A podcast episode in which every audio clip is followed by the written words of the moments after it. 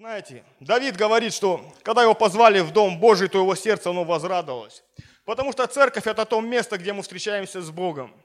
Церковь – это то место, где мы получаем что-то от Господа.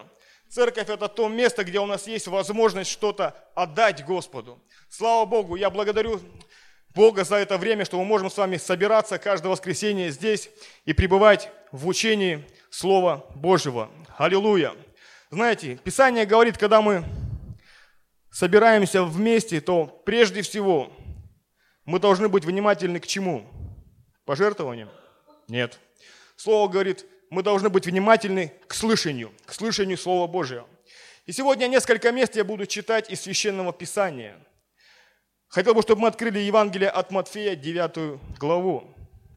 Евангелие от Матфея, 9 глава, 28 стих. Здесь написано так. Когда же он пришел в дом, слепые приступили к нему. И говорит им Иисус, веруете ли я, что я могу это сделать? Они говорят ему, ей Господи. Тогда коснулся он глаз их и сказал, по вере вашей да будет вам. Иисус приходит в дом, слепые за ним. Иисус говорит, веруете ли я, веруете ли вы, что я могу это сделать? Они говорим, ей, Господи. То есть, да, веруем. Он говорит, по вере вашей да будет вам. Написано, что они прозрели и пошли. По вере вашей и будет вам. Знаете, не так давно разговаривал с одним человеком. Он верит в жиле Христа. Сегодня, знаете, сегодня в жиле Христов их очень много. Один из них живет там у нас в Сибири, откуда я родом. И многие люди, знаете, они продают свои квартиры, продают недвижимость и едут туда. Едут туда. Почему? Потому что когда однажды приступили ученики к Иисусу и сказали, какие признаки твоего пришествия? Знаете, Иисус не стал говорить, будет то, будет это, будет это. В первую очередь Он сказал, берегитесь, чтобы кто не прельстил вас.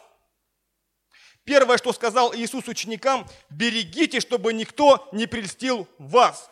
Ибо сегодня действует дух обольщения. Сегодня очень многие люди, они в заблуждении. Сегодня многие люди, они верят не в того, в кого нужно верить. И об этом предупреждал Христос. И я разговариваю с ним и говорю, расскажи мне свой принцип богоискания. Как ты веришь? Во что ты веришь? И вот он говорит, что однажды я приехал в этот город, в город Сочи. У меня были очень серьезные проблемы. У меня развалилась семья. От меня ушли дети.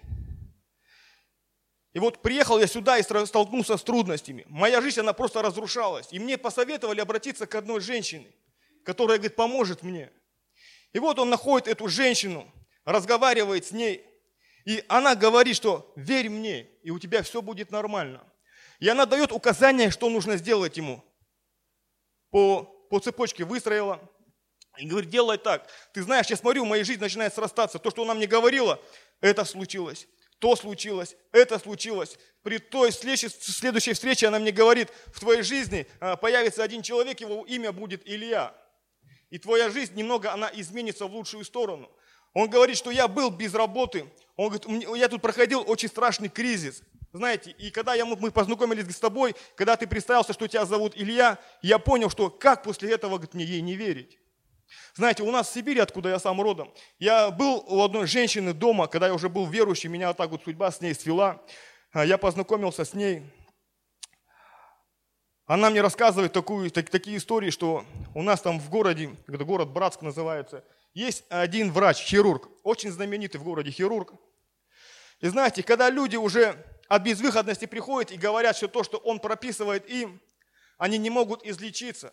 Когда суставы уже просто полностью разваливаются, без исцеления, они приходят и говорят, что нам делать. Мы уже были в Москве, мы уже были в той клинике, мы уже были в той, что нам делать?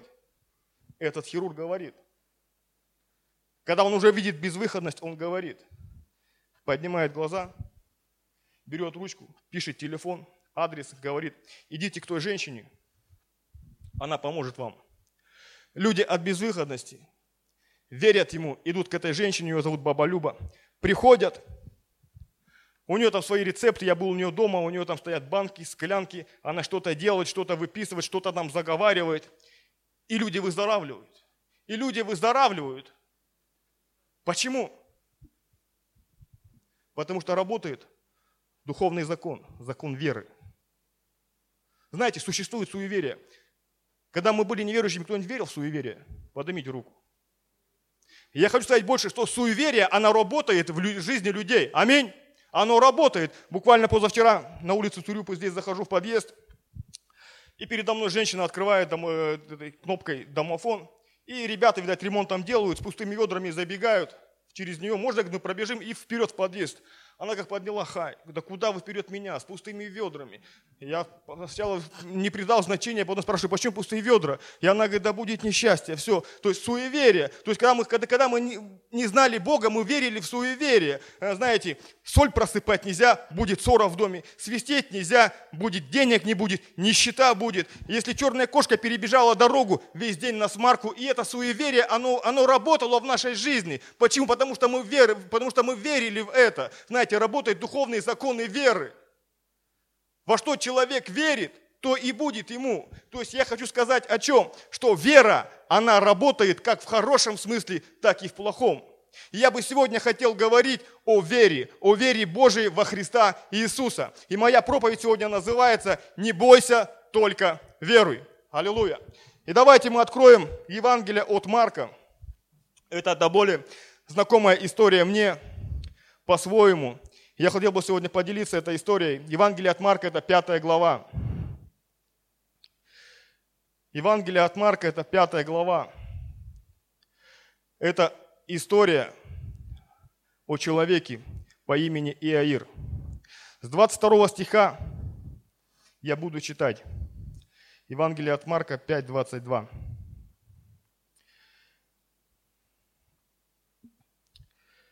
И вот приходит один из начальников синагоги по имени Иаир, и, увидев его, падает к ногам его, и усиленно просит его, говоря, «Дочь моя при смерти, приди, возложи на нее руки, чтобы она выздоровела и осталась жива». Иисус пошел с ним. За ним следовало множество народа и теснили его.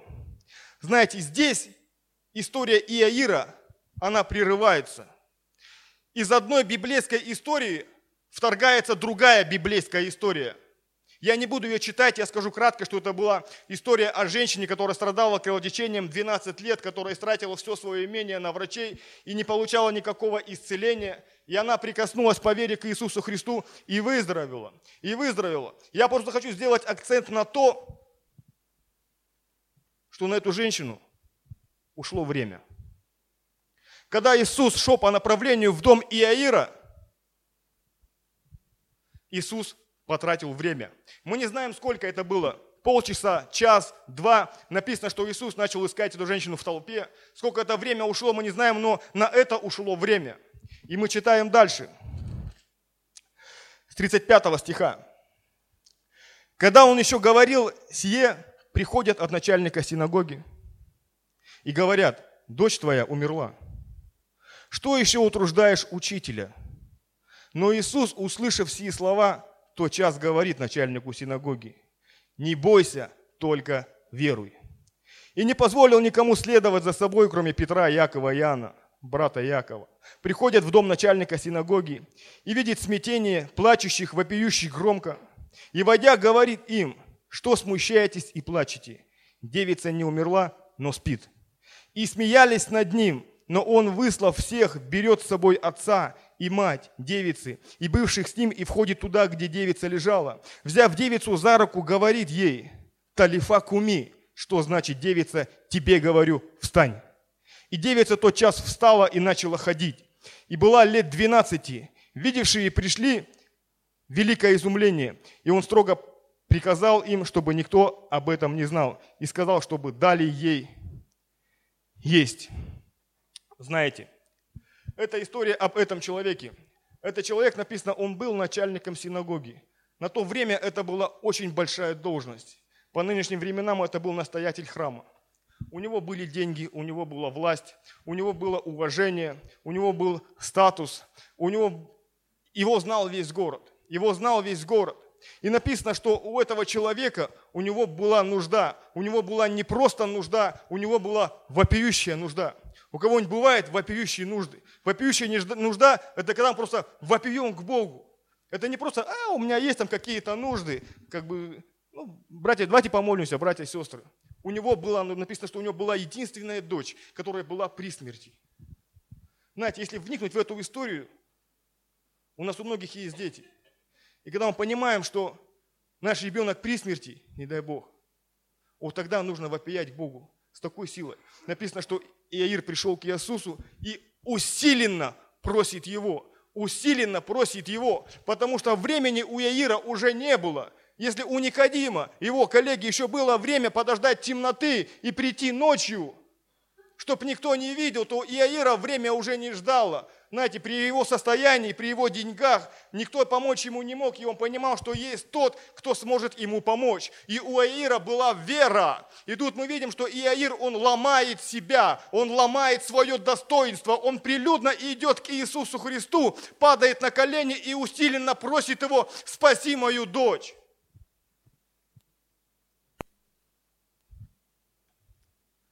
Знаете, когда-то эта история, она знакома мне тем, что когда мне было 10 лет, а моему брату 11, мои родители не развелись. Они развелись, моя мать уехала жить в Италию, оставила нас с братом отцу. У меня на то время отец работал в поезде директором вагона ресторана. И мы жили с его матерью, с моей бабушкой. По большому счету меня воспитала улица. Я очень быстро повзрослел. Я очень быстро стал самостоятельным. Мои друзья, они все были намного старше меня. Я всегда стремился быть на них похожим. Я очень быстро научился делать людям зло. Я научился воровать очень быстро. Я научился обманывать людей очень быстро. Я научился очень быстро причинять людям зло. Меня воспитала улица. Знаете, когда мне уже было лет 16, то я в 16 лет уже очень сильно сидел плотно на тяжелых наркотиках. Знаете, меня ничто не могло остановить. Меня где только не лечили. Меня увозили в другие города. Меня вложили в известные клиники лечиться. Меня увозили в тайгу. Меня ничто не останавливало. Меня садили в тюрьму, я и там находил наркотики. Я лежал в клиниках, я и там находил наркотики. Увозили в тайгу, и мне это не пом... ничто не помогало. Знаете, однажды просто отец сказал, да будет проклят тот день, когда родила тебя твоя мать. И знаете, эти проклятия начали действовать в моей жизни. Они начали работать. Поэтому никогда в адрес своих детей не произносите плохие слова. Даже если ваши дети где-то оступились, где-то если даже ваши дети, они не правы, никогда не говорите плохого в адрес ваших детей плохие слова. Потому что слово, оно имеет силу. Слово, оно имеет силу. Слово мы можем убить человека, и слово мы можем благословить человека. Аминь. Знаете, когда мне уже было 18 лет, мне уже никто не мог помочь. У меня был такой круг общения, что мои друзья, они уже все имели не судимости, ни по одной судимости. Я уже сам сидел в тюрьме. И знаете, моя бабушка, вот сколько я помню сейчас, я помню ее веру. Я всегда помню ее молящейся. Я уходил из дома, она молилась. Я приходил домой, она молилась. Я помню ее веру. Она всегда взывала к Богу за меня. Знаете, когда на мне уже поставили крест, что меня изменить нельзя, моя бабушка, она просто верила в меня. Она просто молилась и днем, и ночью. И мы видим, что и у была такая же нужда, у него умирала дочь, у него умирал ребенок, единственный ребенок. Понимаете, он понимал, что кроме Иисуса помочь ему некому, только нужно взывать к Богу. Знаете, что такое во времена Иаира, э, в те времена э, последователи Иисуса считали вообще считали еретиком. И те, кто пошел за ним, за Иисусом, их отлучали от синагоги. Вы знаете, что такое отлучить человека от синагоги? Знаете, я в 90-е годы в моем городе а, наркобизнесом заправляли цыгане. Я как-то с цыганами иначе очень близко был знаком. И вот э, за любой провинившийся поступок, знаете, их исключали из среды цыган. Они были вне стана. Вот все, их исключали, с ними нельзя было общаться, и для них это был просто такой шок. Но то, что происходило во времена э, Иисуса, когда людей отлучали от синагоги, это просто были похороны заживо. Вот и все. Были похороны заживо, поэтому люди, они боялись идти за Иисусом. Но Иаир, он не просто был рядовой член церкви, понимаете, он был настоятель храма. Он понимал, что сейчас все люди это увидят, все люди понимают, что сейчас произойдет. Иаир ломает себя, ломает достоинство, он уже, не, он уже не переживает за свою работу, за свою должность, а что будет дальше, он понимает, что только сейчас и только сегодня есть шанс обратиться к Иисусу. И у Иисуса, у Яира, у него была вера. Мы видим, что у него была вера, и он приходит, он приходит к Иисусу, падает, написано, и усиленно молится. Что значит усиленно молиться? Это прилагать усилия. Пророк Иаиль говорит, придите ко мне в молитве и посте. Знаете, пост, он всегда усиливает нашу молитву. Аминь. И Иаир приходит, написано, и усиленно просит, как вы думаете, была ли воля Божья на то, чтобы эта девочка в 12 лет, она умерла? Из этой истории мы видим, что воли Божьей не было. Почему? Потому что Иисус, Он пошел к нему в дом. По просьбе Его, знаете, автор послания к евреям пишет, ибо каждый приходящий к Нему должен веровать, что Он есть. И ищущим Его Он воздает. Ибо всякий, приходящий к Нему, должен веровать, что Он есть. И ищущим Его Он воздает. То есть, когда мы ищем Иисуса, Бог видит наши нужды, Бог видит нашу веру, что наша вера, она двигает нас к Нему, наша вера побуждает к действию, наша вера побуждает идти к какой-то цели. Написано, что ищущим Его Он воздает. Знаете, Иисуса Христа, Его найти не так сложно. Он всего лишь на расстоянии одной короткой молитвы. Аминь. И написано, Иаир пошел к Иисусу. Он пошел искать его, он нашел его, он обратился к нему. И мы видим, что Иисус пошел к нему в дом. Иисус пошел к нему в дом. И мы видим дальше, что происходит. Давайте откроем 1 Иоанна, 5 глава. 1 Иоанна, 5 глава.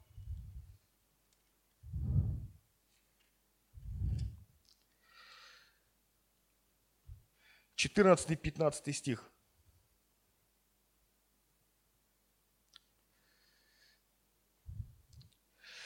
И вот какое дерзновение мы имеем к Нему, что когда просим чего по воле Его, Он слушает нас. А когда мы знаем, что Он слушает нас во всем, чего бы мы ни попросили, то знаем и то, что получаем просимое от Него. Вот такое мы имеем и дерзновение, говорит Иван, чего бы мы ни просили, то мы получаем от Него. Знаете, можно и Христа просить о всякой ерунде, знаете, но если на это воли Божьей нет, этого не случится. Но когда у нас есть нужды, когда у нас сегодня есть вера, когда у нас сегодня есть надежда и упование на Бога, если мы сегодня всем сердцем взываем к Богу, знаете, если у нас есть вера, надежда, то Бог обращает внимание. Бог обращает внимание, ни одна наша нужда, ни одна наша молитва, она не остается без внимания. Знаете, кто-то думает, почему Бог медлит, почему этого не происходит, сколько можно ждать, но мы знаем, что Бог, Он никогда не торопится. И мы видим, что Иаир, он идет в дом, Иисус идет в дом Иаира, и мы видим, что начинается препятствие. Начинается препятствие. Что происходит? А ад включает все рычаги, чтобы сломать веру этого Иаира. Знаете, когда человек приходит к Богу, когда только рождается вера, всегда появляются какие-то препятствия. Всегда появляется то, чтобы твою веру похоронить, чтобы твоя вера, она сломалась. И мы видим здесь эту женщину – мы видим здесь эту женщину. Написано, что когда Иисус шел, остановился и говорит, кто-то прикоснулся ко мне. Мы видим веру этой женщины. Мы видим веру этой женщины. Написано, что эта женщина, она страдала кровотечением 12 лет. Написано, что она была состоятельной, у нее было свое имение. Написано, что она все продала, и никто из врачей не мог помочь ей.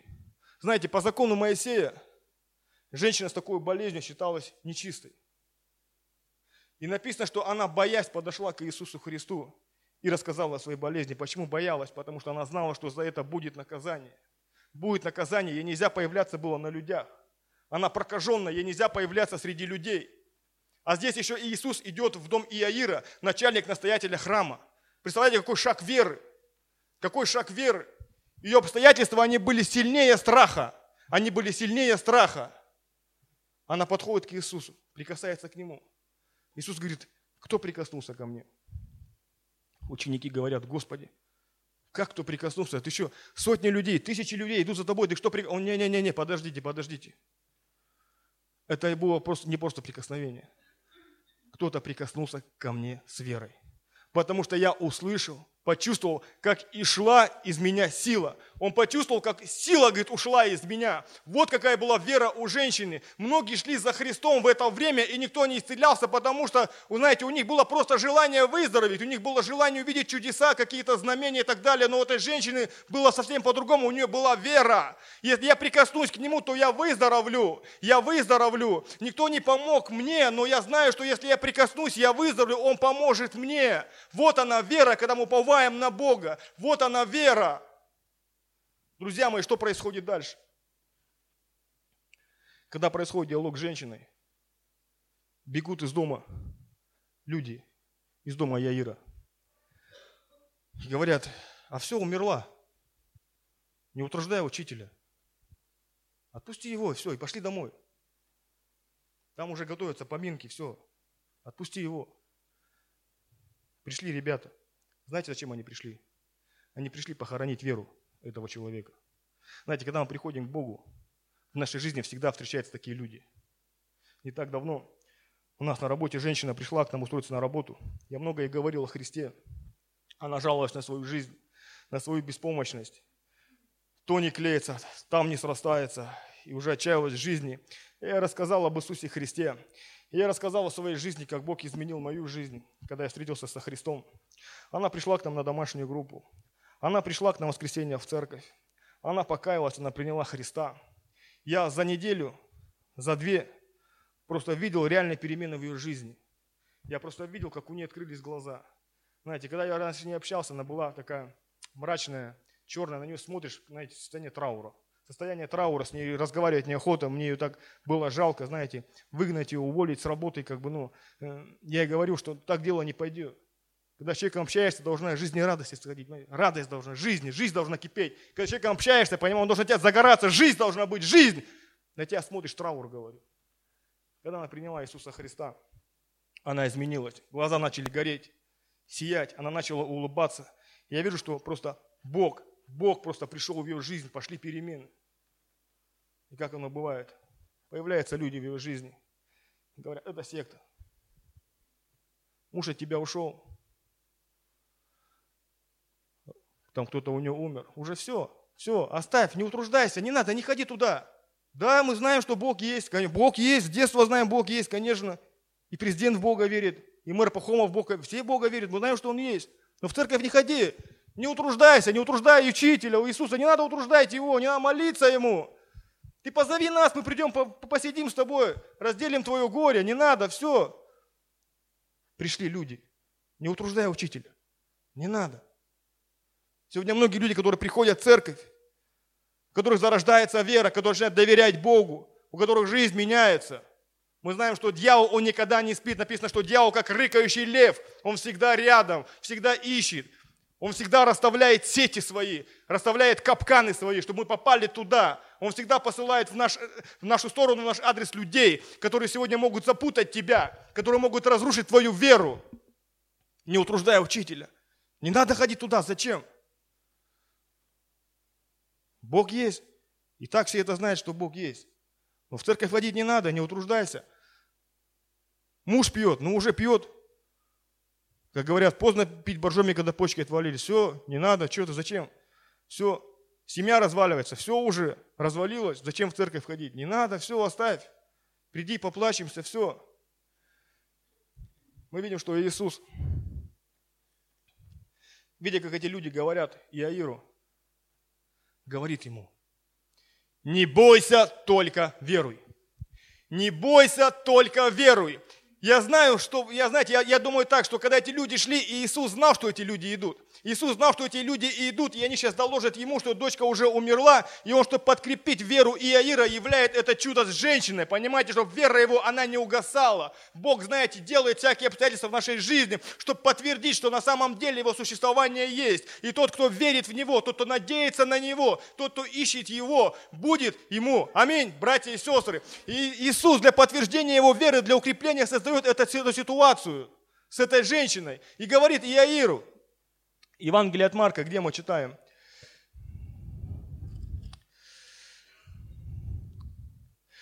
Тридцать шестой стих. Иисус, услышав сие слова, тот час говорит начальнику синагоги, не бойся, только веруй. Не бойся, только веруй. Скажи соседу, не бойся, только веруй. Не бойся, только веруй. Знаете, страх. Страх перед людьми.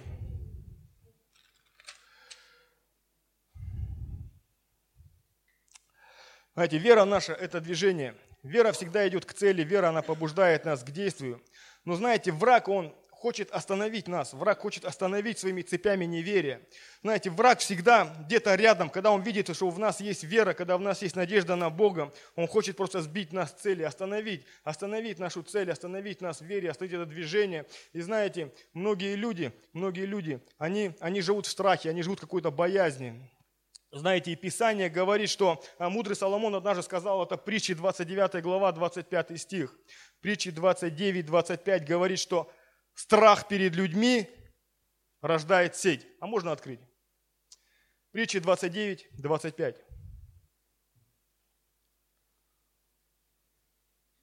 Боязнь перед людьми ставит сеть, а надеющийся на Господа будет безопасен.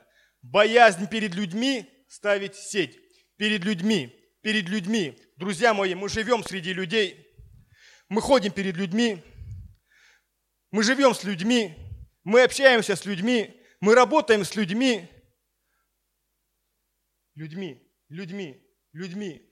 И Соломон говорит, боязнь перед людьми, она ставит сеть. Знаете, страх – это одно из цепей дьявола. Одно из цепей дьявола – это одно из цепей неверия. Вот этот страх, знаете, когда происходит какой-то пожар в квартире, почему люди не могут спастись, почему люди заживо сгорают? Потому что когда приходит страх, приходит паника. Приходит паника, они не могут принять здравого решения, как выбраться из, из этой ситуации. Знаете, когда приходит страх, когда приходит паника, знаете, человек просто парализован. Знаете, вот есть крокодил, Крокодил есть такое животное, написано, оно достигает 7-8 метров, это такое э, чудовище, знаете, и написано, что крокодил знаете, крокодил, он может на дне болота лежать часами, караулить свою добычу. Но только когда крокодил попадает в сеть, он в ней запутывается 20-30 минут, и он погибает. Он погибает, он ничего с собой сделать не может. Когда крокодил попадает в сеть, он погибает. Это большое могущественное животное, оно погибает. И Соломон говорит, когда мы попадаем в сеть страха, в сеть страха, в панику, то человек, он парализован, он не в состоянии принять правильные решения. Иисус об этом знал и говорит Яиру, не бойся, ты только не бойся, ты только не бойся, ты только веруй, оставайся быть твердым в своей вере, только не бойся. Знаете,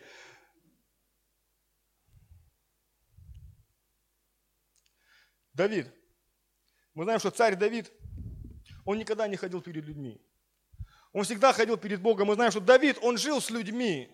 И написано, что когда они несли ковчег – Написано, что когда Давид нес ковчег, написано, что он разделся, полностью разделся и начал танцевать перед своими слугами, начал петь, танцевать своему Господу. И написано, что жена его Милхола, она осудила его, как так, ты царь, ты царь разделся и начал перед какими-то слугами своими танцевать, что ты делаешь? А что говорит Господь? Господь говорит, за то, что ты осудила его я заключу твое чрево. Так и написано, Бог заключил чрево Милхола. А Давид говорит, а ты нормальный парень, ты танцуешь передо мной, ты ходишь передо мной, в церковь мы ходим перед Господом, аллилуйя! Аллилуйя! Знаете, Давид всегда уповал на Господа, и мы знаем, что однажды они пошли в поход. Давид и его армия, они пошли в поход, они были в городе Секелах, и пошли в поход. Он взял с собой всех своих воинов, всех своих мужей, и написано, что Казалось бы, сегодня будет день добычи. Они ушли в поход. Они приходят в свой родной город. Видят город пустой. Всех женщин, всех детей, всех увели в плен. Давайте откроем эту историю.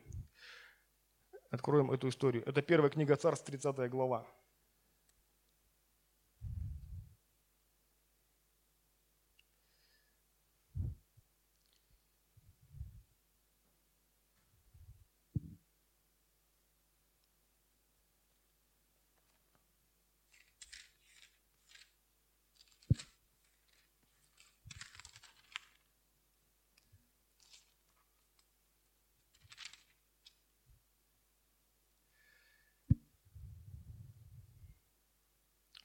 Написано, что когда Давид пришел, то народ, увидев происходящее, начал точить камни, начал точить ножи. Они хотели убить Давида. Кто-нибудь в своей жизни что-нибудь терял? Вы когда деньги теряли? А кого-нибудь квартиру обворовывали? Представляете состояние? А представляете состояние людей, которые приходят в дом, а их матерей, жен, детей никого нету. Что делать? Пришел страх, пришла паника. Мы читаем, что написано, что? Давайте прочитаем со второго стиха а женщин и всех бывших в нем от малого до большого не умертвили, но увели в плен и ушли своим путем. И пришел Давид и люди его к городу, и вот он сожжен огнем, а жены их, сыновья их и дочери взяты в плен. И поднял Давид и народ, бывший с ним, вопль, и плакали, доколе не стало в них силы плакать. Взяты были в плен и обе жены Давидова. Написано, все плакали. Мужики пришли, все начали рыдать. Приходят, детей нет, жен нет. Что делать? Паника, страх. Надо искать крайнего. Написано, что они начали точить камни. Точить камни. Но мы видим, что Давид, он не попал в сеть.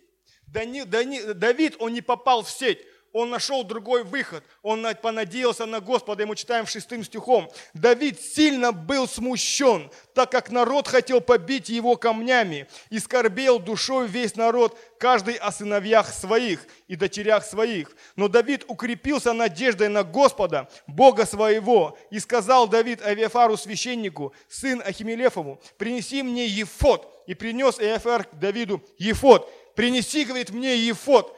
Ефот, что такое ефот? Это та одежда священника, которой можно было пристать перед Господом. Написано, когда люди точили камни, Давид не пошел в бега. Давид не пошел в бега, он не побежал в панике от них прятаться. Написано, что Давид укрепился надеждой на Господа. Он понимал, ситуация безвыходная. Ладно, что они хотят меня убить, но он понимает их горе. Написано, что они начали громко плакать. А что еще делать, когда жены нету, детей нету, родителей нету? Пришел вопль, написано, что единственный человек среди народа, он просто укрепился надеждой на Господа. И написано, он одел свой ефот и пошел к Богу. И начал задавать вопросы, что происходит и что мне сейчас делать, как быть в этой ситуации. И он говорит, ему говорит, Господь, бери и догоняй их. Давид говорит, а догоню ли я? Он говорит, догонишь. А заберу ли я? Он, Бог говорит, заберешь. И что происходит? И что происходит дальше? Давид идет к своему народу и ударит Давида 600 человек единомышленников. Те люди, которые сейчас хотели убить его камнями, побить насмерть, они перешли на его сторону, они стали его единомышленниками. Если угодны пути Бога, то он написано, и врагов примеряет их. Аминь. Мы порой думаем, а как в той ситуации поступить, а что теперь делать? Ситуация безвыходная, я не знаю, что мне делать, работы нету, устроиться не могу, э, дома разруха, бизнес лопнул, банкротство, что делать? Взывай к Богу. Взывай к Богу, надейся на Бога, не, не, не ходи перед людьми, не завись от людей, надейся на Бога. Как Давид пошел и вопрошал к Богу, начал искать лица Божьего. И мы видим, что происходит. Давид вернулся в свой стан и видит, что люди, они уже с ним – люди уже с ним, и он берет 600 человек и побежали, побежали догонять своих жен, своих детей. Написано, что 600 человек бежало, добежали до реки. Написано, 200 человек, они устали, устали и остались возле реки, но 400 еще продолжали, у них были силы бежать. 400 человек. Догнали целое войско. Разгромили все в пух и прах. Никто не погиб. 400 человек. Разграб разбили все войско. Почему? Потому что Бог был с ними. Потому что Бог был с ними. Потому что вера Давида, вера Давида, упование Давида, оно было только на Господу. Поэтому уповай на Господа, уповай на Господа. Скажи соседу, уповай на Господа, уповай на Господа. Муж, уповай на Господа. Жена, уповай на Господа. Дети, уповайте на Господа. Кем бы ты ни был, уповай на кого? На Господа. Аллилуйя. Аллилуйя. Слава Богу. Давид победил страх. Давид победил страх, он не попал в эти сети.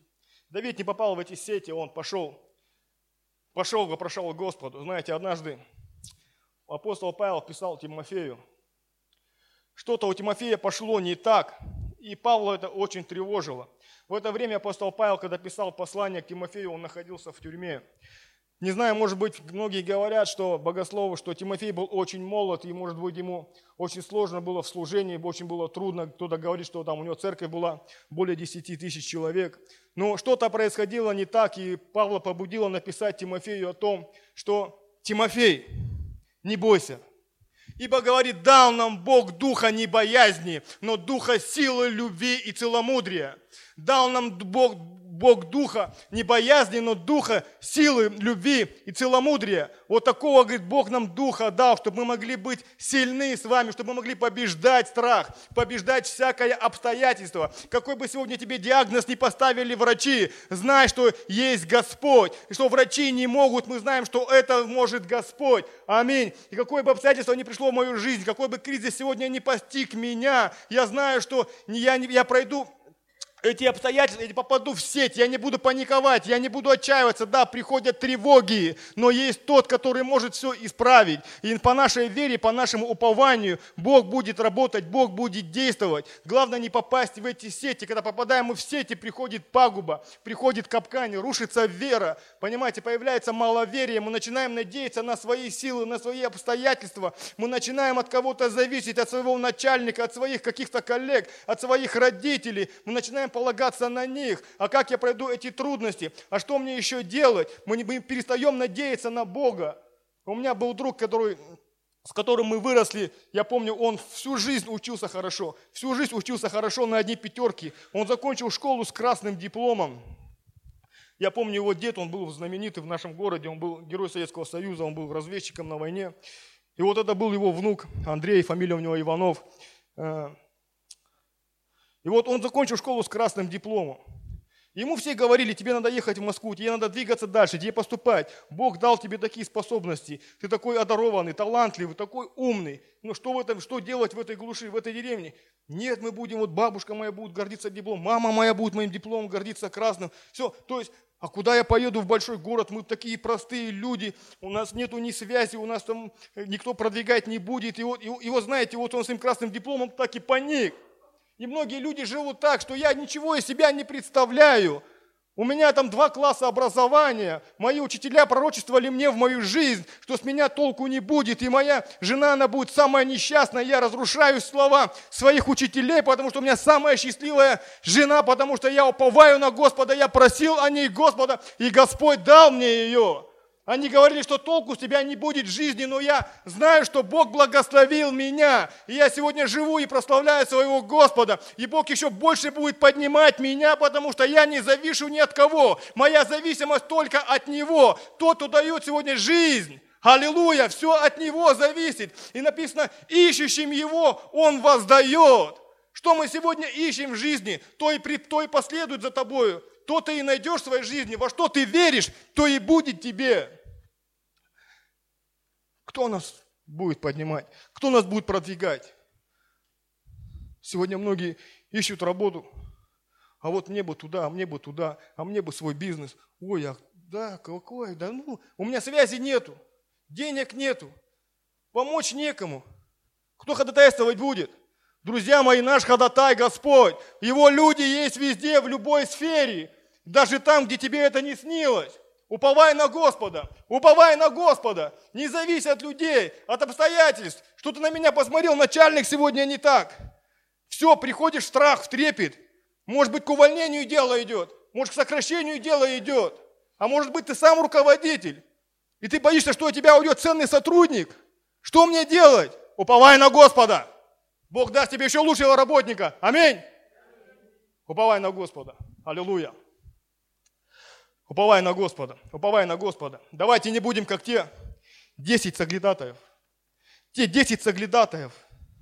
10 соглядатаев, друзья мои. Помните, когда Бог Моисею обещал обетованную землю? Он говорит, я эту землю даю вам. Я эту землю даю вам.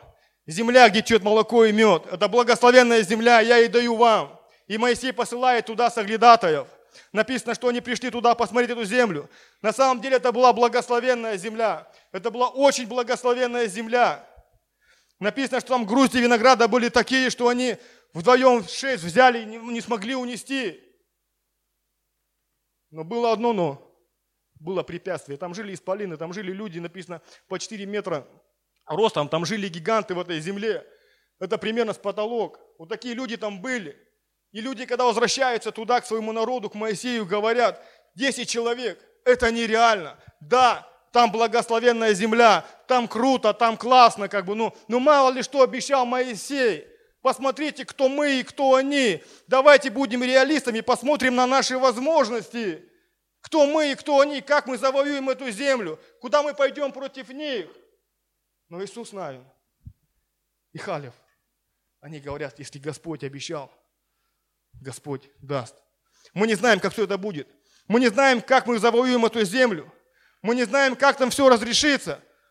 Но мы верим в обетование Бога. Если Бог сказал, так оно и будет. И эти двое, они восстали, сказали, что давайте поверим Господу. Но 10 человек, написано, они настолько были влиятельны, что они погибли и погубили весь народ. Три миллиона погибло в пустыне только из-за десяти человек, которые усомнились в возможностях Господа. Знаете, Иисус, Навин и Халиф, они тоже были реалистами. И, как говорится, факты вещь упрямая, против фактов не попрешь. Но знаете, стереотипы веры, они ломали всякие факты. У Иисуса Навина они ломали всякие факты. Его вера, она ломала всякие факты. Он понимал, что да, он не может, но он верил в возможности Господа. И то, что мы сегодня не сможем с вами сделать, что-то преодолеть, какие-то обстоятельства в своей жизни, мы знаем, что Господь сможет. Мы просто не верим в возможности Бога, мы до конца не доверяем Ему. Мы полагаемся на себя. Да куда я пойду? Да кто меня возьмет? Да куда я поеду? Да зачем все это надо? Да пускай мои дети будут здесь, по-тихому, по-скромному. Да Бог хочет благословить твоих детей. Бог хочет дать им самое лучшее. Не лишай перспектив и возможность своих детей. Пускай продвигается, и Бог будет продвигать их по твоей вере, чтобы вера твоя была. А мне сегодня поставили диагноз. Ой, а врачи сказали, все, на мне крест поставили. Моя вера рушится, все, буду теперь жить на одни, работать, таблетки. Доверься Богу. Я много знаю случаев, свидетельств, когда врачи ставили диагноз бесплодия, но Бог давал детей. Когда у людей была онкология, но Бог исцелял от онкологии. Я знаю, что в моей жизни было очень много исцелений, которые врачи, сами они были просто удивлены, как такое может быть. Мы просто не верим в возможности Бога знаете, по нашей вере, если веришь, да будет тебе однажды Иисус пришел, а слепые пришли в дом, веришь, что я могу это сделать, веру по вере твоей будет тебе. Вартимей бежит за Иисусом Христом, чего ты хочешь, Вартимей? Прозречь хочу, иди, вера спасла тебя, 38 лет в Ефезде лежит больной, говорит, что хочешь выздороветь, конечно хочу, Иисус, ты что, не знаешь, что, ты что, издеваешься? Конечно, хотим прозреть, хотим исцелиться. Он говорит, иди, вера спасла тебя, во что ты веришь, что и будет тебе. Аминь. Уповай на Бога, уповай на Бога. Надейся на Господа. Не надейся на себя, не надейся на своего начальства, не надейся на своего соседа, не надейся на пастора. Принимай только от них советы, но надейся на Господа. Наша жизнь зависит от Него, от Господа. Надейся на Господа, надейся на Господа. Откройте Иисуса Навину первую главу.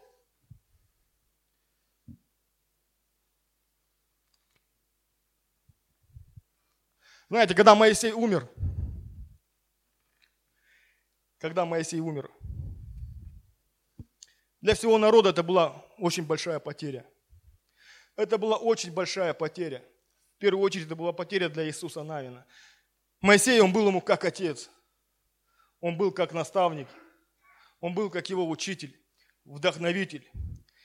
И пришло время, когда Моисея не стало.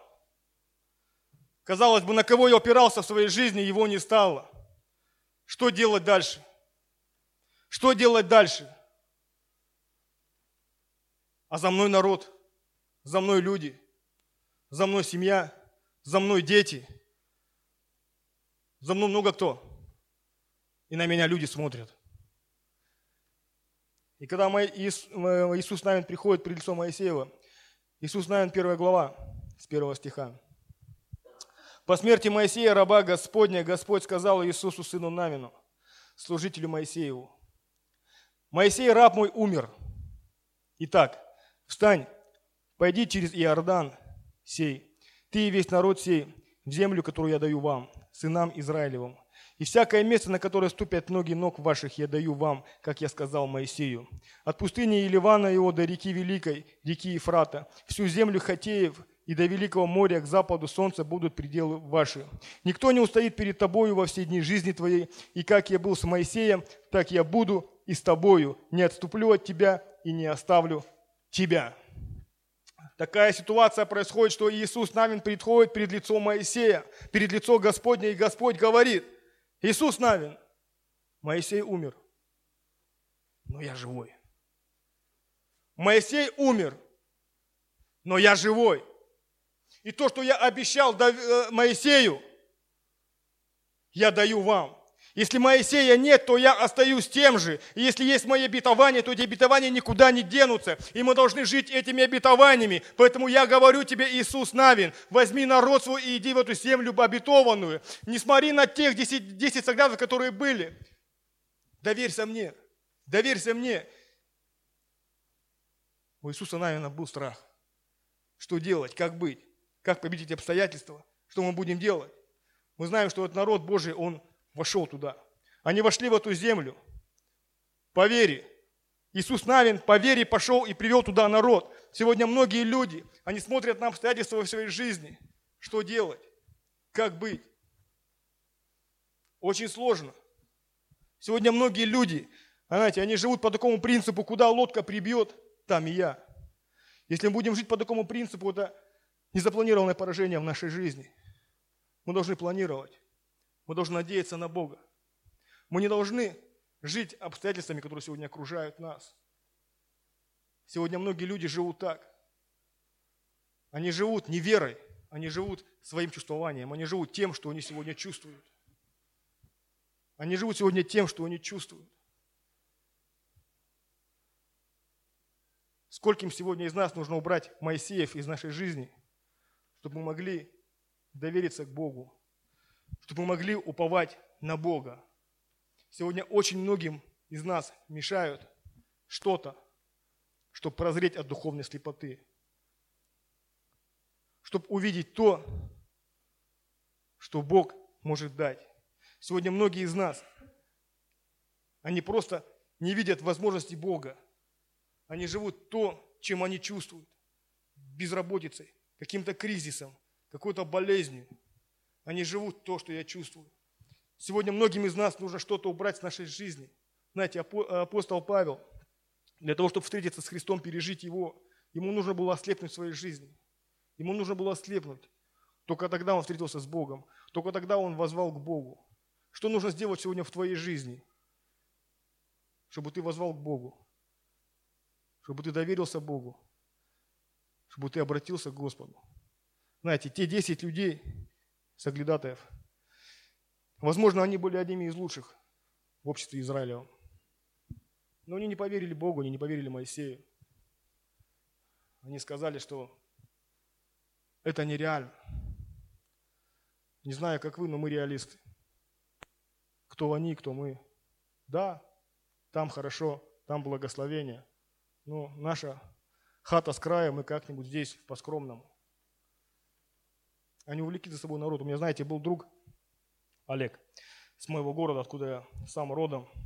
И он в определенных кругах, так скажем, в криминальном мире был очень известным человеком. И в 2005 году, знаете, я послужил этому человеку, он уверовал. И когда он приехал в свой город, он для многих в этом городе был большим свидетельством, как Бог изменил его. Он больше 15 лет отсидел в лагерях. Знаете, у него, он, он, у него было положение, у него был статус в этом криминальном мире. И я помню, когда мы приехали с ним в родной город, то э, с многими людьми встречались, разговаривали, общались, и многие люди, они видели в него, и у них зарождалась вера. Я помню его маму, знаете, у него была мама такая хорошая женщина, сестра была хорошая, у них не было отца. Э, он сам был за отца, он сам был за старшего, он тянул эту всю семью помогал. Они, как женщины, они только на него надеялись, несмотря на то, что они его всюжусь э, по лагерям ждали, как бы передачи ему таскали, но когда он был на свободе, он для них был авторитетом. Я помню, когда он уверовал, то я приходил к нему домой, мы рассказывали с его мамой о Боге, и она, видя веру его, она, видя и веру его, она начал молиться Богу, начал ходить в церковь. Жена, э, сестра его, просто видя это, тоже начала ходить в церковь. Но что-то пошло не так в его жизни. Что-то пошло не так в его жизни. Э, он захотел зарабатывать опять легких денег, и он сбился с пути, знаете, и он, его сейчас нету в живых. Я когда уже был, я когда уже потом поехал к нему на похорона через несколько лет, когда он наступился, э, Бог долгое время вразумлял его, он так и не одумался, он его убили страшной болезнью. Когда я приехал на похорона, то я увидел его маму и сестру. Я понял, что, знаете, я понял то, что от моей веры зависит будущее моих родных.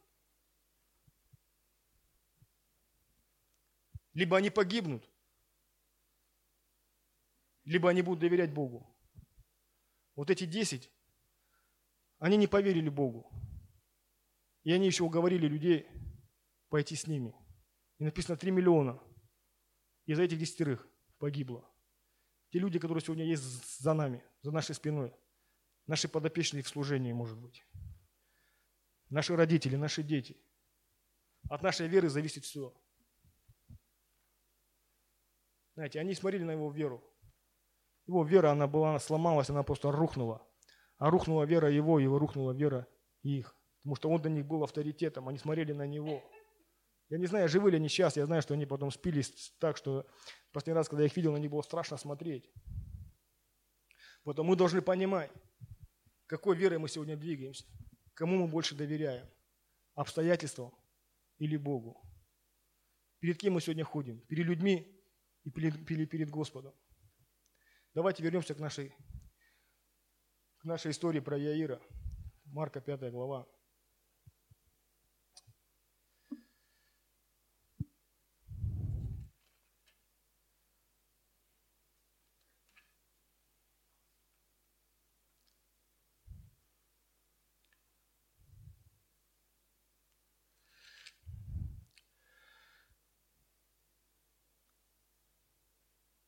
36 стиха. 36 стих. Но Иисус, услышав слова, тот час говорит начальнику синагоги, «Не бойся, только веруй». И не позволил никому следовать за собой, кроме Петра, Якова и Иоанна, брата Якова. И приходит в дом начальника синагоги и видит смятение, плачущих и вопиющих громко. И, войдя, говорит им, что смущаетесь и плачете. Девица не умерла, но спит. И смеялись над ним. Но он, выслав их, берет всех с собой, отца, мать девицы, бывших с ним, и входит туда, где девица лежала мы написано, что Иисус оставляет всех и берет с собой кого? Тех, у кого была вера. Те, кто были движимы верой. Те, кто надеялся на Иисуса. Он берет своих троих с теми, кто был в Гефсимании, был на горе преображения. Берет отца Яира идет в дом. Написано, что он приходит в дом, а там уже плач. Там уже рылание, рыдание. Написано, там уже плакальщицы вовсю рыдают. Кто такие плакальщицы? Если почитать книгу Лексиаста, то там написано, что плакальщицы – это наемные люди, которые, когда человек умирает, их нанимают, они приходят в дом, и они начинают громко рыдать на публику, чтобы в доме была атмосфера траура. За деньги люди плачут. Приходят в дом, а там уже все плачут. Там атмосфера траура, все. Зачем ты его привел? Поздно, отпусти его, пускай идет. Давай поплачем вместе с тобой, родные рядом, и все. Иисус говорит, чего вы плачете? Что за смятение? Что за паника? Она не умерла, она спит. И написано, и начали насмехаться над ним. Друзья мои, когда сегодня Иисус приходит к нам в дом, наши родственники, наши соседи, наши друзья начинают насмехаться, начинают смеяться. Когда мы сегодня рассказываем людям об Иисусе Христе, как Он меняет жизнь, они начинают смеяться, начинают высмеивать. Иисус приходит, написано, что и там были люди неверующие, до конца не верили, начали смеяться, насмехаться. Она умерла, что, что он пришел, что он несет? Да вы что? Мои друзья насмехаются надо мной. У меня сегодня здесь есть в этом городе много земляков, мы знаете, я когда сюда приехал в этот город, э, года, я сюда приехал, сколько уже, 4 года назад, и вот я когда приехал, мы с ними здесь общались очень близко, я их знал еще по той жизни, по своей, и мы, очень, мы ходили раз в неделю с ними в бильярдную. Мы ходили в бильярдную, общались. У меня там была своя цель, как бы я туда нес Христа. У них были свои цели отдохнуть. Э, порассказывать какие-то истории, знаете, которые на меня очень плохо влияли. Я, Я, я просто понял, когда я им говорю о Христе, они всегда смеются. Им это не надо, им это не интересно, они насмехаются. Я им Евангелие, они мне свои истории. Я им Христа, они мне свои пошлости. И я потом понял, что худые сообщества, они разрушают добрые нравы. Я понял, что не надо перед свиньями бросать жемчуг. Если люди не принимают, оставь их, не надо. Они только будут смеяться. И мы видим, что когда и Христос пришел в дом, над ним смеялись. Сегодня, когда мы начинаем ходить в церковь, многие начинают смеяться. Я когда уверовал в Бога, во Христа, то я помню, как мне мои родственники говорили, не надо духомании. Да, Бог изменил тебя, да, видим перемены, да, гордимся тобой, слава Иисусу Христу, но в церковь ходить не надо, кажется, зачем? А зачем деньги туда носить? А сколько ты туда вместе с денег носишь? Прекрати, пускай они ходят. Если им это надо, а тебе-то зачем это? Ты ж нормальный парень, смотри, не куришь, не пьешь, освободился, все, женись. А, а как ты собрался жениться? Ты посмотри, кто там в церкви, какие там девчонки. Девчонки, они вон по Бродвею гуляют, на дискотеки ходят. Какие там невесты в церкви. Но я всегда говорю, что самые красивые женщины – это те женщины, которые имеют статус дочери царя. Аминь. Аминь. Аллилуйя. Поэтому кто сегодня говорит, что в церкви нет сестер, закроем рот и говори, пошли вон, как Иисус. Написано, Иисус взял и выгнал всех. Иисус взял тех, у кого была вера, Он взял Иаира и его жену, Он взял родителей этих девицы, Он взял родителей и своих троих учеников. Написано, остальных Он всех выгнал вон потому что они насмехаются, потому что они смеются, поэтому которые люди сегодня над вами смеются, что вы ходите в церковь, что вы сегодня поклоняетесь Богу, пошлите их в сторону, не идите с ними, им с вами не интересно, идите туда, где люди поклоняются Богу, вам там будет с ними комфортно. Поэтому если люди насмехаются, покажите им туда. На выход, на выход. Нам не по пути с вами. У меня другие пути. Я за Иисусом иду. Яир за Иисусом шел. Иисус шел, Яир своей верой за ним двигался. Говорят, дочка умерла. А Аир что делает? Он до последнего верит.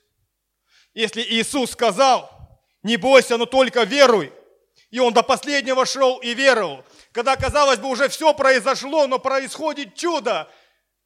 Не все произошло, друзья мои. Мы хотим так от Господа получать ответы вот так очень быстро, так, я не знаю, знаете, хотим все и сразу, приехать в этот город, в Сочи, я не знаю, устроиться на работу, поднять свой бизнес, устроить детей, устроиться самому, устроиться в церкви, в служении, чтобы все было хорошо, на все нужно время. Вы знаете, Иисус никогда не опаздывает. Если у тебя какой-то сегодня есть диагноз, врачи поставили, знай, что на все есть время. Бог наш, Он вне времени, Он никогда не опаздывает. Помните, когда заболел Лазарь? Когда заболел Лазарь. Написано, он сестер этих очень сильно любил. И давайте мы откроем эту главу. Это последнее место, которое я хочу, чтобы мы открыли.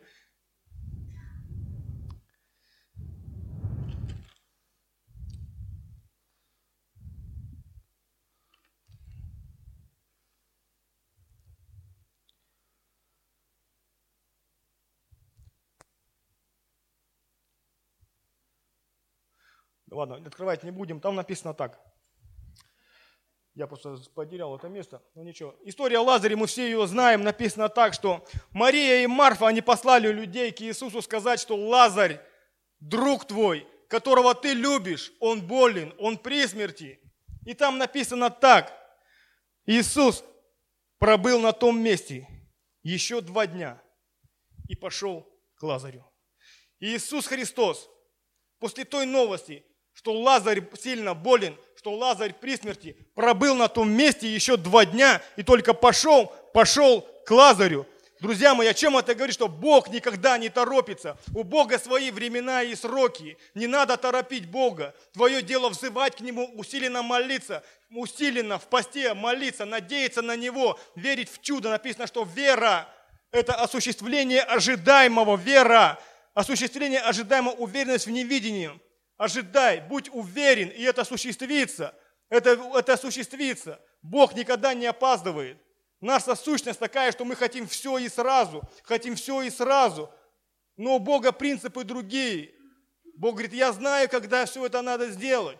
Не бойся, пришла болезнь, это к славе Божьей. Написано, что Лазарь не умер, но спит. И эта болезнь, она к славе Божьей, что Бог прославился. Если сегодня Бог допускает что-то в твою жизнь, это не просто так. Я очень хорошо и четко знаю, я понял это от Бога, просто принял откровение, что однажды в мою жизнь пришли наркотики не просто так, не просто так я умирал, не просто так все это было. Бог меня через эту ситуацию, обстоятельства привел к себе и прославился. И через меня, знаете, спас многих людей. Я знаю, что это было все не просто так. Если что-то сегодня в твоей жизни происходит, это тоже не случайность. Не верьте в случайности. Это замысел Божий. Надо просто в это поверить и с достоинством пройти все ситуации, все обстоятельства, уповая на Бога. Аминь, братья и сестры. Не будем жить то, что мы сегодня чувствуем. Почему так? А сколько можно молиться? Я не знаю. Апостол Павел говорит, что когда мы встретимся с Богом лицом к лицу, то мы тогда все точно, конкретно узнаем. Сейчас только мы можем догадываться.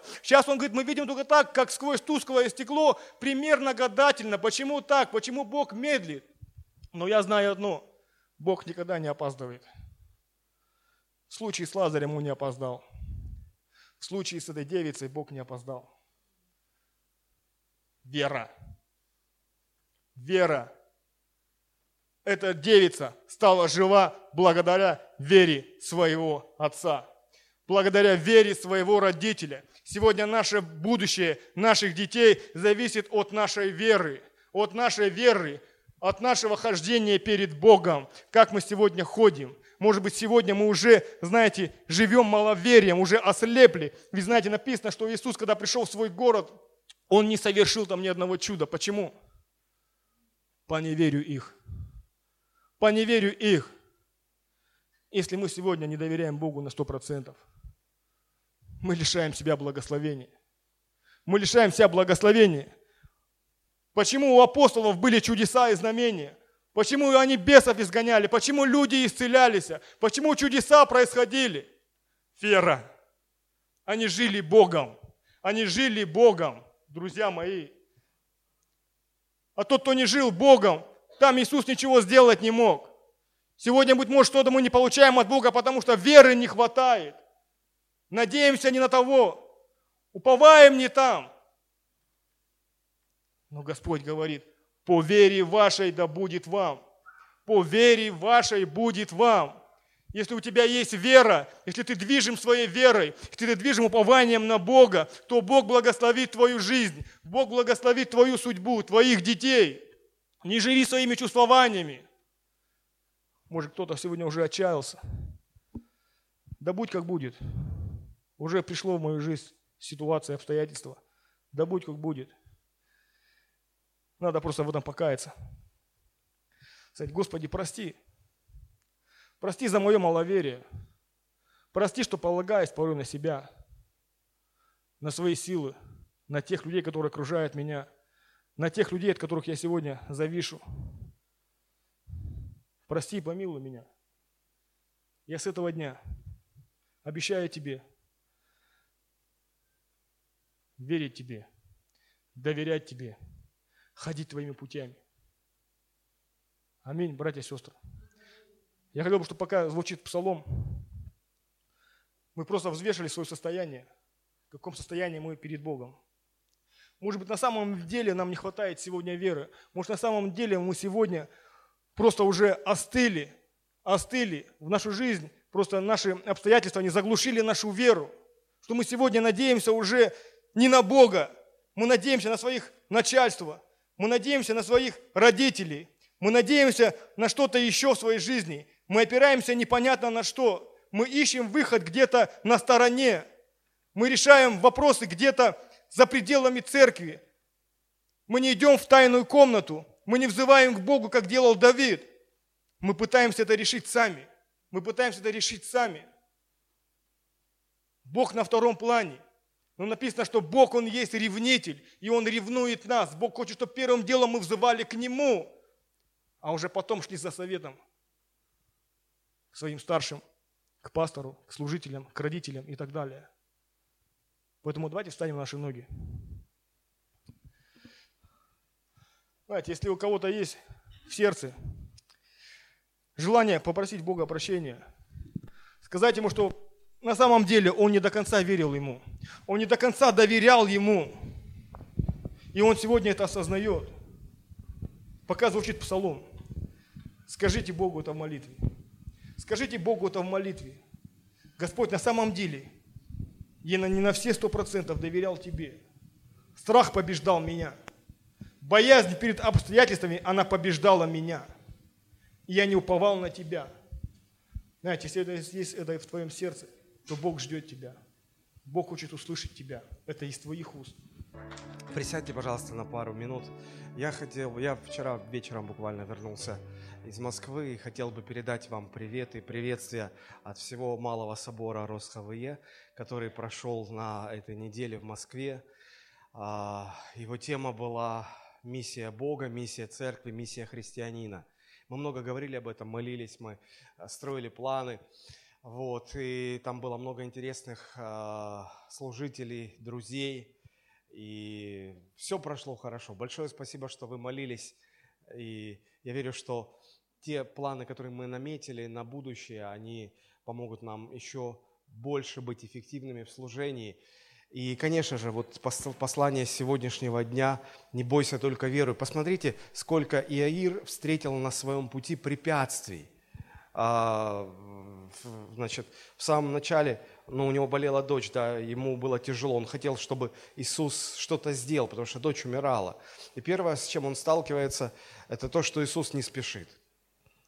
А, и это нужно как-то пережить, потому что нам хочется, как Илья сказал, сразу и сейчас все, вот прям я сейчас помолился, через минуту пришел ответ.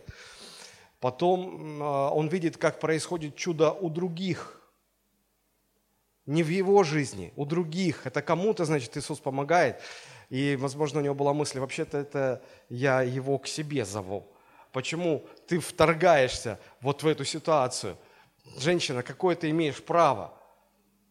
Смотрите, болезнь. Потом Иисус не спешит. Потом какие-то чудеса в других жизнях. Почему? Зачем? Вообще он ко мне идет. Вот они приходят домой – а, и, еще одно препятствие, вот свидетельство от окружающих, говорит, да все, она уже умерла. Знаете, там, где дьявол ставит точку, Бог рисует запятую. И Иисус говорит, не бойся, только веру. Вот почему нам нужно верить? Потому что на пути к своему чуду мы встретим множество препятствий, множество. И вот чтобы их всех преодолеть, чтобы на, на первом, на втором, на третьем, на десятом не поставить точку – а все-таки превратить ее в запятую, нам нужна эта вера. Не бояться, но верить, доверять Богу. Вот. И Иисус уже с отцом заходят в дом, а там эти действительно плакальщицы. А, меня так раздражают всегда эти плакальщицы. Я понимаю, что то, что вот здесь в нашем городе, я иногда бываю на, похор, на похоронах как пастор, как священник, и Тут никого не, на, не, не нанимают, тут э, плачут искренне э, свои. Мне очень больно это, мне, я не переношу вот, вот этого всего. Хотя я понимаю, что ну, тут ничего не сделаешь. Да? А там специально нанимали. И такая атмосфера, что уже хочется, ну все, поплакать и сказать, что да, действительно. И это препятствие нужно преодолеть. Потом Иисус говорит фразу, э, она не умерла, она спит. Ха-ха-ха, все начинают смеяться. Почему-то то слово, которое, которым мы живем, которое питает нас, это же слово вызывает смех у людей, неверующих, не спасенных. И это нужно пройти. И потом, когда все-все-все уже заканчивается, а был путь, пройдя который а, мы, ну, мы приходим к своему чуду. И остается только Иисус и твоя проблема. И вот Иисус выходит на передний план. Знаете, вот в подобных проповедях, мне кажется, мы, э, мы часто акцент делаем на веру, хотя э, больше надо, наверное, все-таки на Иисусе. Я хотел бы чуть-чуть дополнить, потому что даже если у нас будет самая-самая-самая большая вера, а не будет Иисуса, ну, заверься, ничего не произойдет. С другой стороны, если рядом будет Иисус, а у нас будет даже самая маленькая вера, как с горчичное зерно, потому что это самое маленькое зернышко, но рядом будет Иисус. Иисус сказал, что если вера ваша будет э, размером с горчичное зерно, все возможно. Важно, чтобы Иисус был рядом. Важно, чтобы Иисус был рядом. Мы почему-то решили, что а Он всегда рядом. А вы почитайте Исаия, 55 глава 6 стих. Там написано, ищите Господа, когда Он близко, когда его можно найти. Призывайте его, когда он близко. Значит, его не всегда можно найти, и он не всегда близко. Ну, ну не всегда, это Библия. Это Библия. Понимаете, там, где ходил Христос, и люди возле него, да, они получали свои чудеса, но вы могли уйти на 2-3 на километра, и там хоть заверьтесь, хоть заверьтесь там, там ничего не происходит. Поэтому нам, нам нужен Иисус. И я хотел бы, может быть, уже а, под, под занавес нашего служения а, сказать, послушайте, э, важно иметь веру, важно, не бойся только веру, это нужно, я не, не отвергаю это, это нужно, чтобы пройти все, все, все преграды на пути к своему чуду. Но чудо-то совершает Христос. И поэтому я хотел бы вам сказать, вы ждете своего чуда. Я знаю, что вы все ждете своего чуда. Вы бы иначе сюда не пришли. Сюда не приходит так, от нечего делать. А, вы все ждете своего чуда. И вы верите, вы верите, я убежден, что вы искренне верите. И вера ваша даже больше, чем горчичное зерно. Но знаете что? А, не только есть препятствия, которые преодолеваются верой, но еще важно также, чтобы быть рядом с Иисусом. Он, Иисус не бывает рядом с теми, кто, а, называясь христианином, живет нечисто. Иисус не бывает рядом. Я про верующих сейчас говорю. Про неверующих, конечно, Христос там, где грешники, Он туда идет. Но кто называет себя верующим, кто считает себя э, э, Божьим чадом, и мы живем нечестиво, Иисус не близко. Потому что наши грехи разделяют. И с неверующими там-то понятно, там, а, а мы-то, мы-то считаем себя уже оправданными. Однажды Э, фарисеи спросили Иисуса, мы что, тоже слепые? Он говорит, ну так как вы-то считаете, что вы зрячие, на вас грех остается. Если бы вы согласились, что вы слепые, вы-то, вы-то считаете, что вы не слепые. И здесь мы-то считаем себя уже верующими, да? Но если мы живем нечестиво, не так, как Христос учит, то Он не близко, Он не рядом. И я бы очень хотел, чтобы сейчас мы склонили наши головы, и каждый покаялся, где, вот в чем он видит, понимает. И, потому что нам, нам нужно, чтобы Христос был близко, чтобы мы были близко, рядом с Ним. Господи, мы молим Тебя и просим. Господь, мы благодарим Тебя за веру Твою, которую Ты подарил нам, которой мы спасаемся. Но также мы понимаем, что эта вера ведет нас к Тебе. Господи, если мы где неправы, если мы э, живем так, э, что это противоречит Твоему Слову. Господи, мы отказываемся от этого сейчас. Прости и помилуй, очисть нас. И э, пусть на чистое сердце придет это покаяние, и придет милость Твоя, придет благодать Твоя. Господи, мы хотим жить на этой земле, называясь Твоими детьми так, чтобы Ты всегда-всегда был близко, всегда был рядом с нами. Прими наше покаяние, прими э, нашу молитву. Будь милостив к нам, Господи. И те, кто нуждается в чуде, которое Ты только можешь совершить. Господь, сотвори это чудо во имя Иисуса Христа. Аминь. Аминь. На нашем соборе э, дали время человеку, имя которого Дэвид Хасавей. Может быть, вы знаете, если вы давно уже верующий. Этому человеку сегодня 86 лет – 60 лет из этих 86 он провел в служении Богу. И вот 8, мне 46, я на 40 лет младше. И то я как-то уже так э, тяготею к кафедре, опереться на нее. А он бегает как молодой, провозглашает, он такой огненный. И говорит, э, я... Он в своей жизни пережил два рака – Два раза его э, болезнь это одолевала, и оба раза он победил. И вот один, последний раз, когда ему было за 60 уже, врачи ему поставили диагноз рак горла. Он, а, ну, возможно, потому что проповедник, он все время говорит, говорит, говорит, и что-то здесь вот. А, и он миссионер, он говорит, я принципиально не проповедую в Англии, потому что он подданный Великобритании. Я принципиально в Англии не проповедую, я проповедую по, всему, по всей земле. И болезнь его сковала, говорит, я вынужден был остаться а, в, в своей стране. И врачи посмотрели и говорят, что ну, нужна операция, но мы ничего не можем гарантировать. Вот. И он э, молился и говорил, Господь, если ты, он говорит, вы так не молитесь, потому что я молюсь опасными молитвами. Говорит, Господи, если ты хочешь, чтобы я остался в Англии, а даже если операция пройдет хорошо, то э, я на несколько, я на полгода, наверное, должен буду остаться в Англии. Я никуда не смогу поехать, я не могу поехать на миссию. Ну, так и быть. Не совершай ничего. Никакого чуда не надо. Хочешь, чтобы я остался, ничего не делал, чтобы я не ехал на миссию, даже можешь забрать меня с собой, к себе. Но если ты хочешь, чтобы я а, на следующей неделе уже ехал на миссию, ты знаешь, что сделать. И он говорит, я такой мир пережил в своем сердце, а, и мне нужно было на следующий день идти к врачу, дать ответ окончательный. И говорит, я пришел, я почему-то был абсолютно убежден, что я исцелен. Врачи а, стали меня осматривать, они опустили туда вот этот вот инструмент, потом я увидел недоуменные глаза, они вытащили, потом опять запустили – они говорят, не может быть. Они вытащили, потом они еще запустили, говорят, да мне же больно, слушайте. Они говорят, «Э, слушайте, это невозможно. Кто это сделал? Говорит, в смысле? Вам сделана операция. Мы видим, что опухоль вырезана и очень аккуратный а, хирургический шов. Говорит, мы такой не видели никогда. Это как какие-то нанотехнологии. Кто, вы объясните, вообще это по времени невозможно, вы бы не успели. Но в какой клинике это делают? Он говорит, это сделал мой личный врач Иисус.